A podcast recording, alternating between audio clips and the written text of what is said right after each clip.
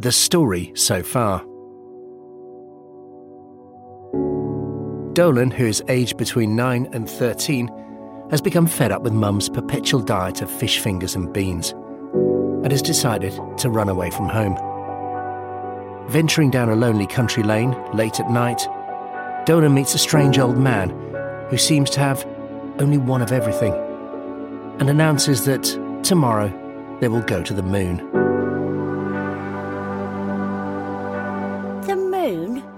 Said Dolen, after feasting on caught trout and spring water from the adjacent stream. But how are we going to get there?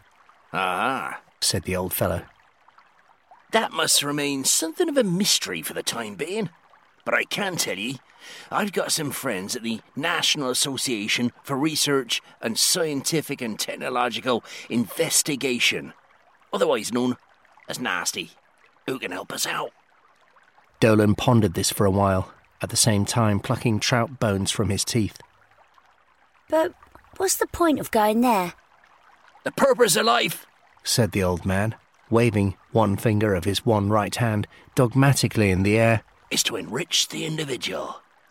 And as I've got about as much as I can from life on this earth, I think it's about time I was stretching my horizons. Dolen thought about this for some minutes.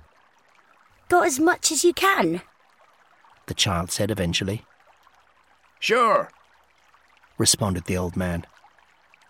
Listen, my name is Jimbird Flyflower. Don't ask me how I got such a ridiculous name. And I've been and done just about everything there is to do on this here planet. He chomped on his last piece of trout and took a swig of water, then continued. I've been a road sweeper in Yorkshire, a piano seller at Harrods. I've sold Mercedes cars in Libya, Robertson's jam in Uganda. I was a cream bun tester in Chalfont St Giles, a curry taster in Mandalay. I've invented new sausages in Hanover, checked motor car distributor heads in Singapore, pineapple chunks in Hawaii, sold insurance in Hong Kong, and built that famous bridge that connects Gerblurgen with Knackvurst. Not many people know about that. And I also spent eight days alone on a desert island. There's not many people know about that either. Hmm. Vouchsafed Dolen. Not much in the way of credentials, though. Credentials? You want blood or something? Well, okay. said Dolen, What do we do now? Just follow me! said Jimbird, and set off at a cracking pace, leaving Dolen just enough time to gather up the cooking implements before following him through the forest. This way for nasty! Cried Jimbird. We'll soon be on the moon. Dolan had doubts.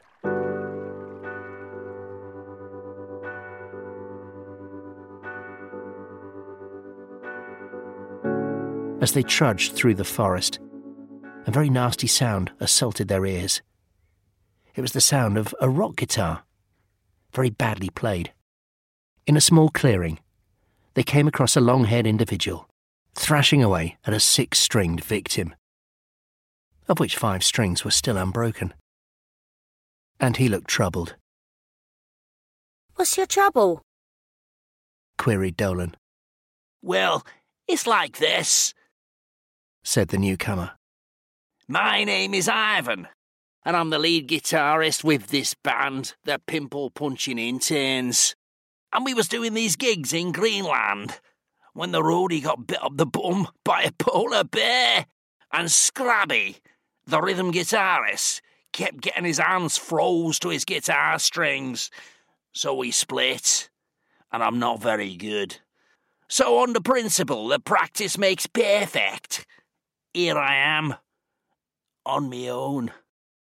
Dolen listened to a few of Ivan's notes and came to the very reasonable conclusion that, as a guitarist, Ivan was, to say the least, pretty terrible, Come with us. said Dolen, with direct simplicity, We're off to the moon. What for?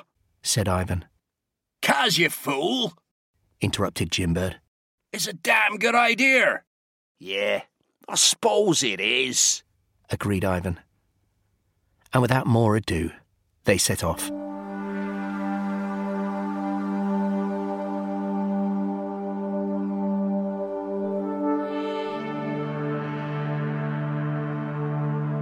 Shortly, they came within sight of Nasty, a giant complex of tubes, gasometer looking things, and most important of all, a rocket. It stood there, isolated, like some kind of silver fountain pen.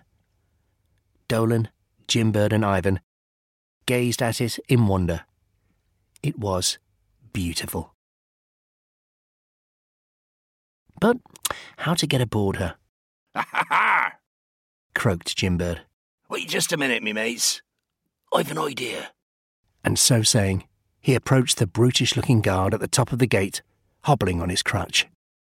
Excuse me, sir, cried Jimbird, pretending to look ill. But could you help an old man who's a little bit. The guard's face crumpled into a snarl.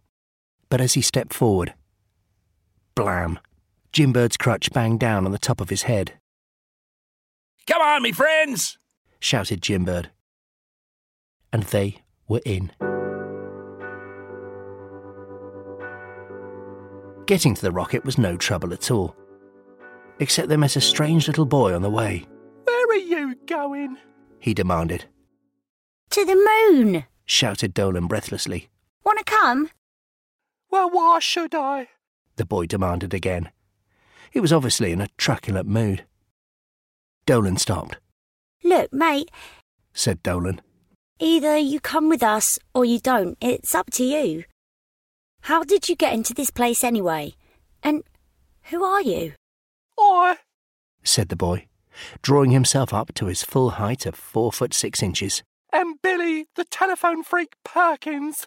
And if you really want to know what I'm doing here, well, I've been getting up Mum and Dad's noses by picking up the phone while they've been having their afternoon naps and dialing at random. Do you know there are the most interesting people in Hawaii, Hong Kong, and Moscow? And Mum and Dad got awfully uptight when I told them about those people. Honestly, some adults just don't seem to have grown up. So I ran away from home. There must be something better. Hey, so did I. cried Dolen. We're a team. Shut up, you noisy fools, or we'll never make the rocket.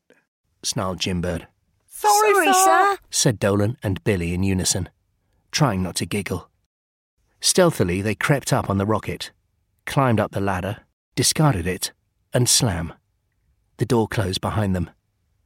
They were in the airlock. A curious humming noise made itself evident. Dolen, Jimbird, and Billy stood and waited. Soon the internal door slid open, and they were inside. They saw three couches with safety belts attached, a huge mass of dials and instruments. And next to the most important looking couch, which Jimbird immediately occupied, was a large red button with a notice in big letters underneath it, which said, Press to start engines. All right, me mates, tie yourselves in. This is it. Dolen and Billy strapped themselves to their couches and held their breaths. There was a pause. Then Jimbird pressed the big red button. There was a rumbling, which grew into a great big roaring. And the rocket began to lift from the launch pad.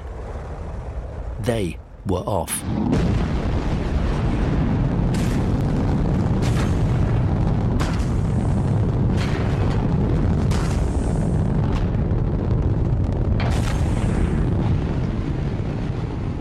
Meanwhile, back on the ground, a puzzled civil servant was heard to mutter, Here, where's that thing going? I signed for that.